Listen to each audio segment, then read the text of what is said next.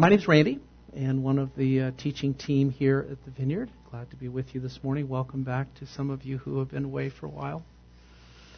And uh, last month we started uh, the current series called Avoiding the Fiscal Cliff. And our, our goal with this is to help us as followers of Jesus to have a better understanding of God's ways as they pertain to money and finance, so that we can align ourselves with His ways rather than blindly uh, following the ways of the world, the ways of Satan in this area. And uh, this morning, while I was driving here, I was reminded of um, Isaiah 55 8, where uh, the words of God speaking prophetically through the prophet to his people say, My thoughts are not your thoughts, neither are your ways my ways, declares the Lord. And as Marianne and I touched on that uh, verse this morning, just chit chatting, uh, I was reminded that we hear those words as a rebuke.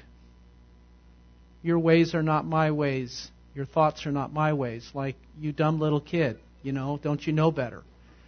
But knowing as we get to know God, who He really is, a God of love, I think we need to learn to hear those words with a different tone, which is, hey guys, do you get the fact that your ways aren't working?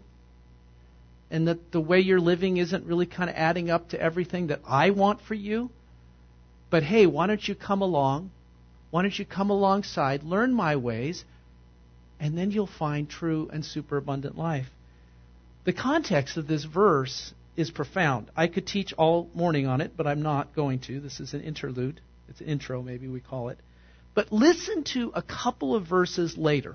He's, he's just said to us, hey, there's, there's some other ways to live. And, and listen to the result.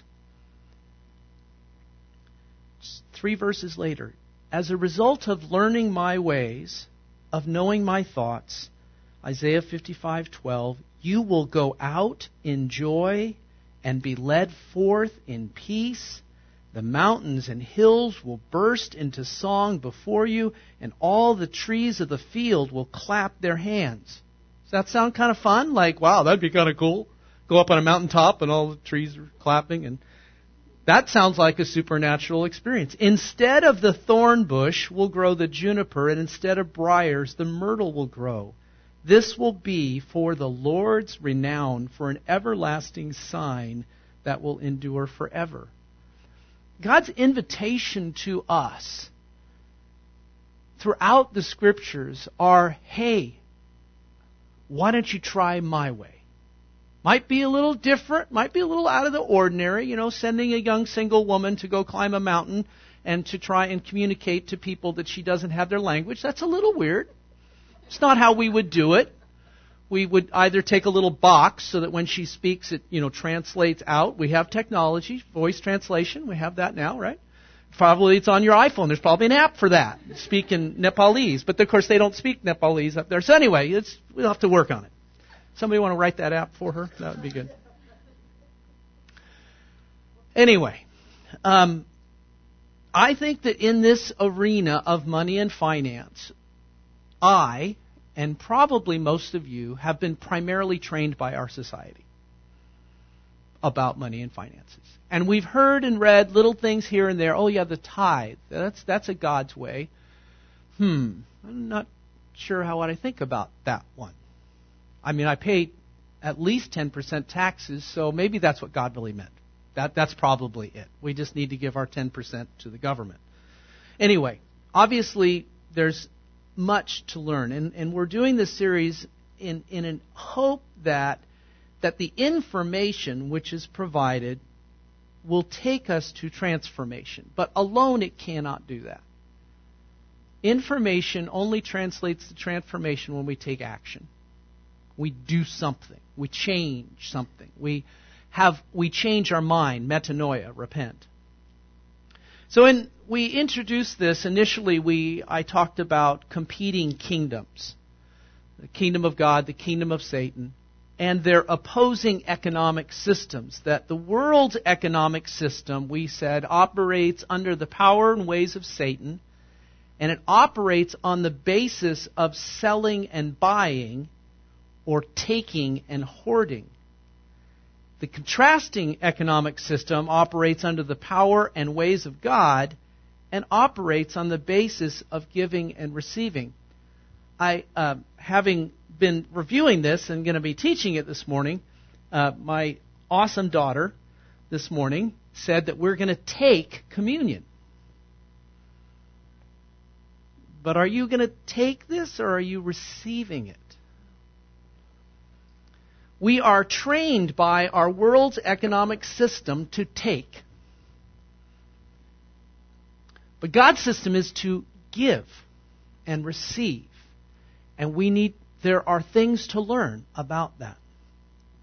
We also talked about the power behind money, which Jesus called mammon using a, an ancient Aramaic word that suggested or denoted an entity, a spirit, a power, as in what Paul speaks of in Ephesians 5. A power that exists in the heavenly realm, which ancient peoples, and probably moderns, worshipped as a god or deity of finance. Last week, Clara talked about the influence of the mammon spirit, encouraging us to consider where this spirit might have activity or influence in our lives. This week, I'm going to uh, talk about wealth, riches, and money. Uh, but before we head there, let's pray.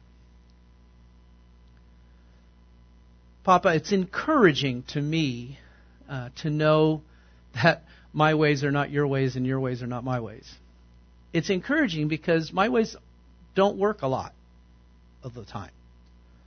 And I really need uh, an alternative. And particularly in this arena of finances and money,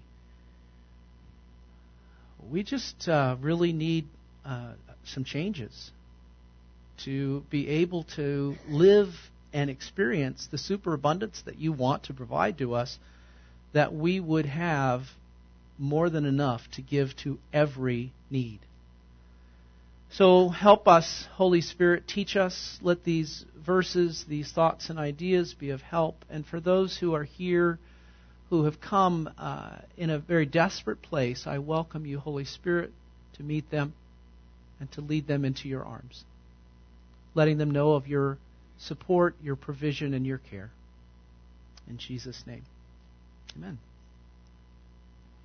I think that most people in our society think of wealth, riches, and money as sort of interchangeable terms for the same thing. When we say a person is wealthy or rich, we predominantly mean, well, they have a lot of money.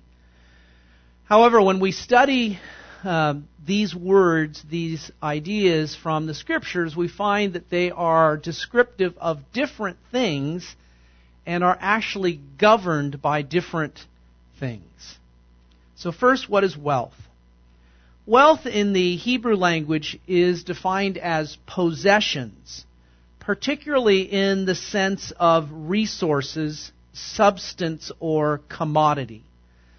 In looking at the Old Testament, we find examples of wealthy people, and their wealth was primarily in the form of land, houses, cattle, flocks, gold, silver, jewelry, timber, oil, and clothing.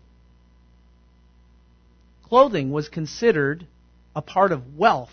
They passed clothing on down, not to the homeless shelter, but to their children because of the work and cost of the making of it. The Old Testament also spoke of people as a part of wealth in the form of maids and men servants. We might parallel that today to owning a business, generating resources from our business. Genesis 13:2 says Abram was very rich in livestock, in silver, and in gold. And of course, the theme or idea of him having uh, generations, children, that would be as numerous as the stars in the sky would have had an, an element of wealth in the people's understanding at the time. For to have offspring who generate resources and to whom you give resources is a part of this system of wealth. Joshua 22:8 Joshua describes taking wealth from enemies. Listen to these words. Joshua 22:8 Joshua said to them, Go back to your homes with the great wealth you have taken from your enemies, the vast herds of livestock, the silver, gold, bronze, and iron, and the large supply of clothing. Share the plunder with your relatives. Second Chronicles 1 describes uh, Solomon's encounter with God in a dream, and Solomon was asked by God what he wanted from God. Got your little genie lamp there, and you kind of rub it a little bit. The genie pops up and says, I'm going to give you one wish. What would you like it to be? And we all kind of little, hmm, I, hmm, don't know what I'd do with one. Three is a little better because then I can, you know, if I if I miss on the first two, I've still got another one. He had one. He had an opportunity. But he got two and three anyway. Uh, not as in a wish, but as in provision. God then said to Solomon, because, oh wait, give, Solomon's response was this, give me wisdom and knowledge to rule this people. Uh, I guess he got two. Wisdom and knowledge. God then said to Solomon, because he had not asked for wealth, possessions, honor, glory, and long life, God would give him wisdom and knowledge and all of that. And then the next couple of verses described a portion of his wealth as chariots, horses, cities, timber, silver, and gold. Wealth, sometimes called riches, is always something tangible and of itself has worth and value. This is very important and it's a distinction from money. Wealth has worth or value. We, we, I picture here is of the Middle East, the land that was given to the Israelites uh, in our day and age. I was looking for pictures of a great Texas cattle ranch, and I couldn't find one. The King Ranch is probably one of the largest in Texas, but there weren't any really cool pictures of it. So there, well. But that kind of thing, I think we get and understand that buildings, property. And while silver and gold are used as a medium of exchange, wealth is not usually used for the purpose of buying and selling. It is the result, it's the outcome of things bought and sold. That's wealth. So, what is money? Money has very different characteristics than wealth as it is viewed in our world today. I've got 10 just bullet points here. Money is a median of exchange for which one may trade goods and services. Makes sense. We go out to the store, we buy. Um, money is also what we receive for our production, our work, uh, and services as workers, which we then use to obtain the production and services of others. It's a median of exchange. It's, it's what's used in the world uh, to buy and sell. While wealth is something of substance and value in that here's a piece of pen and have any I should have brought but anyway. We know paper and uh, paper comes from lumber and timber uh, and land um, and of course the coins once upon a time were made from gold and silver and things that were of value and now we have a copper penny.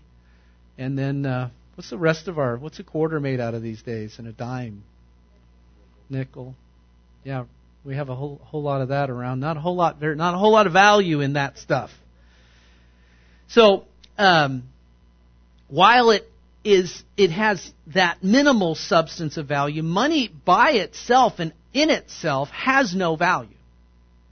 Rather, its value is determined in our day and age by the value based out of the markets. The value of the dollar goes up and down every day, right? The value of the the uh, European whatever euro. I should know European euro. Good, sounds good. Goes up and down, right? The Japanese yen, all those things. There's no value in it. It's set by people. People determine the value of those coins and things, that money. I've also suggested in previous weeks that in and of itself, money is impotent. Money does not have power. You could, you could uh, pile uh, dollar bills or $100,000 bills right here in the, in the front of this room, and it would not have power. Now, there might be some power that would draw you up here if I said it's all for free, but the power's not in those pieces of paper, right? They don't have any power. It's what's behind money that has power. It also carries no intrinsic morality. It is an amoral commodity. It's neither virtuous nor evil. Money is also easy to recognize. You can go to any country, and if you see money, you'll know it's money.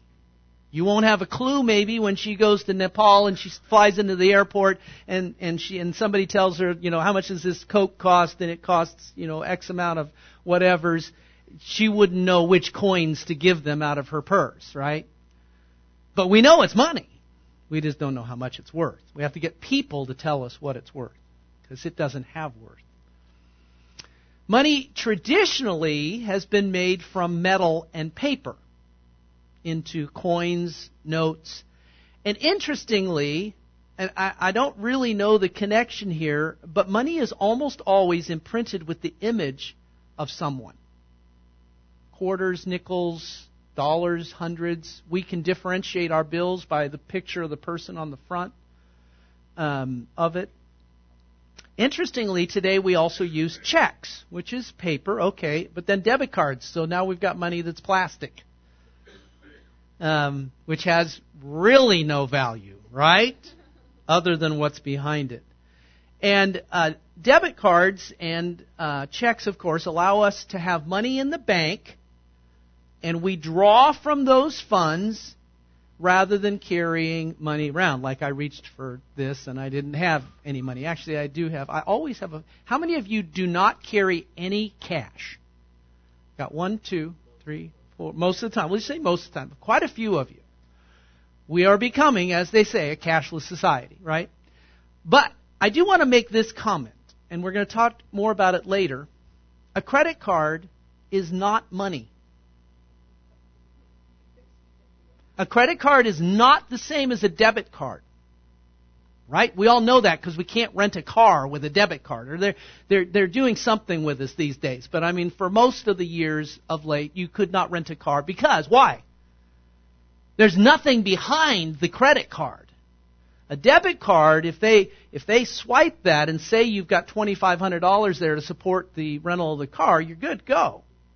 If they swipe a credit card, they don't know that this, yes, okay, well now they've got contracts with Visa and MasterCard and American Express and all those people. But credit card is not money. It is a means to buy today with someone else's money. Money we don't yet have with the hope to pay it back later. It's a debt money you owe to someone else. Now, most of you, I'm sure in this room, use your credit cards the way you do debit. I've got money in the bank. I'm going to use this credit card. I'm going to use somebody else's money, and then at the beginning of next month, uh, they're going to automatically draft the payment out of the money I have. How I'm sure that's how all of you use your credit cards. None of you are, I'm sure, a month behind like me. Claire and I had a talk last night. We, I said, you know what? I was, I can't. This isn't was not in my notes from when I taught this in 2009. I'm taking too much time. We're going to talk about debt and stuff later. Anyway, I said to her, honey, we're not using this credit card right. You know why?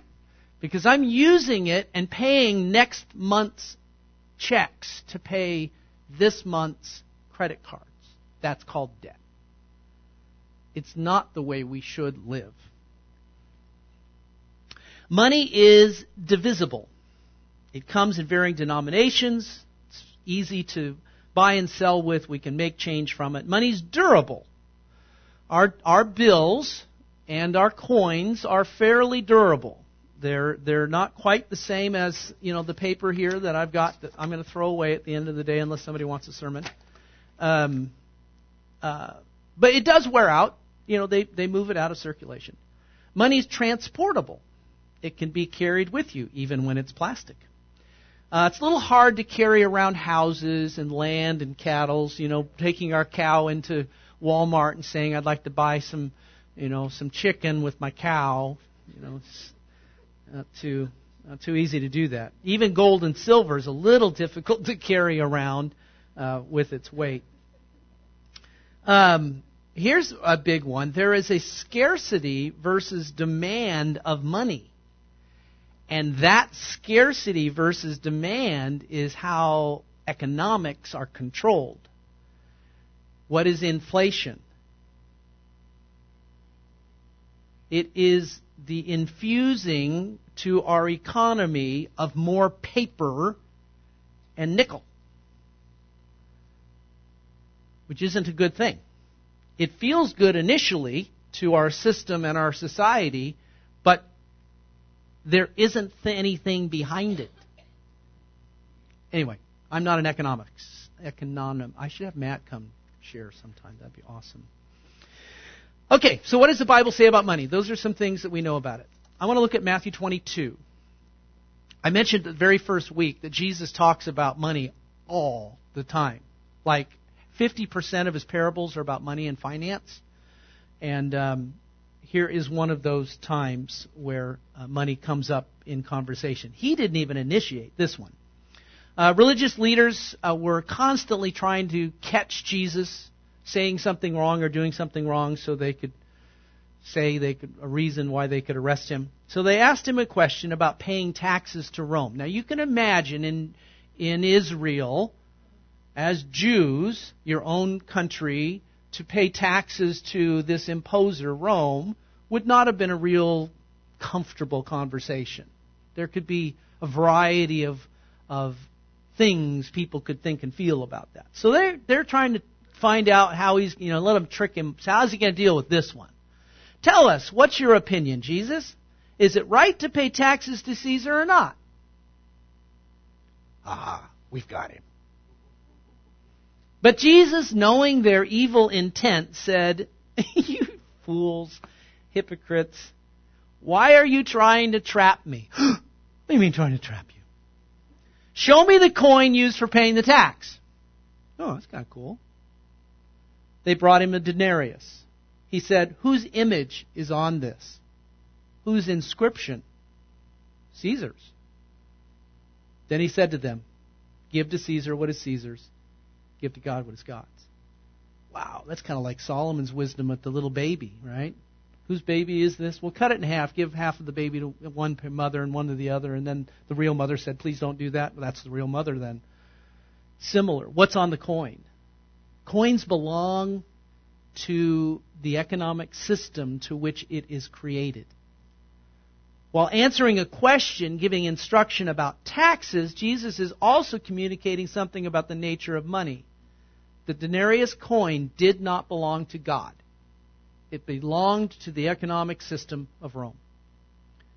When people take a chunk of gold or silver, which has inherent value, and is by nature wealth, they melt it, mold it, and imprint an image of a person's face on it, and they dedicate it to be used for buying and selling. That chunk of gold has changed economic systems.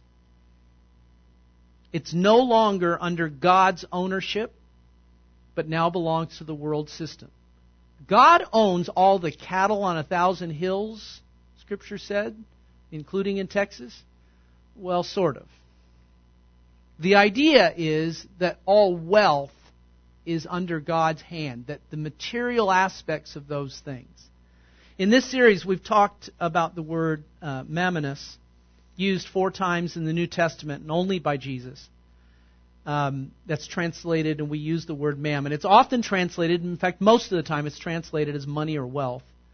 And as we suggested, it's an Aramaic word that probably Jesus was referring back to an entity, a power, rather than to money or wealth. The word frequently most used in the Gospels for money is the word argurion. And it's the name of a particular silver coin uh, known as a shekel. In Jesus' instructions to the disciples about their missionary journey, he said to them, Take nothing for your journey no staff, no bag, nor bread, nor money, not even an extra tunic. And the word there is argurion, shekel, silver coin. On a number of occasions, the translators insert the word money where it isn't even present in the Greek because they feel it's implied and helpful. Let me give you one example, and I think it gives a false understanding. Uh, there was a time when uh, Mary, a very close friend of Jesus, at least one of the accounts describes it very clearly as being Mary, anointed Jesus with a very expensive perfume. Um, she took that which was hers, probably having been handed down um, uh, to her, probably acquired through business of some type of someone along the way. And Judas and other disciples, even, why this waste? She pours this perfume out on Jesus. This perfume might have been sold for a high price and the money given to the poor. But the word money is not there. And there is a twist on its meaning. The text implies this this perfume might have been sold for a high price and change economies in being given to the poor. Sold, but then given. When, when we take something out of the economy of the world and we give it, we break its relationship with the economy of the world and it now becomes available as a resource of God. We're going to talk more about that as well in the future. But there's that's a key thing here. The other thing that I was thoughtful of about this passage is what is Mary doing with it? She's giving it. She's taking a resource that could have been sold in the world's economy, bringing whatever benefit it was, and instead she pulls it from that economy and she expresses the kingdom of God. She pours it out on Christ and all the symbolism of his death and resurrection, all kinds of things there. But anyway, a passage about money. There's also a number of passages that refer to specific kinds of coins. The mina, uh, which is bronze or copper coin, the kolobos, which is a small coin, the denarius, other ones. I share all that to say this. Jesus had a lot of alternatives when he spoke that statement, you cannot serve both God and Mammonus. It's not like Jesus was unfamiliar nor didn't use terms of money, but he made a choice. And I believe that there's significance and importance in that. He could have used those common words of the day but he selected a different word that reflected back to power in an entity, a God of finance. Besides the time uh, that Jesus is questioned by the religious leaders about paying taxes, there's another account of Jesus paying a tax. This one's pretty cool. It's Matthew recorded for us in Matthew 17. After Jesus and his disciples arrived in Capernaum, the collectors of the two drachma tax came to Peter and asked, doesn't your teacher pay the temple tax? This now is a Jewish tax, temple tax. Drachma is a Jewish coin. Yes, he does, he replied. I hope so. Jesus, do you really do you pay that? Of course he does. Right? Peter doesn't know, I'm sure.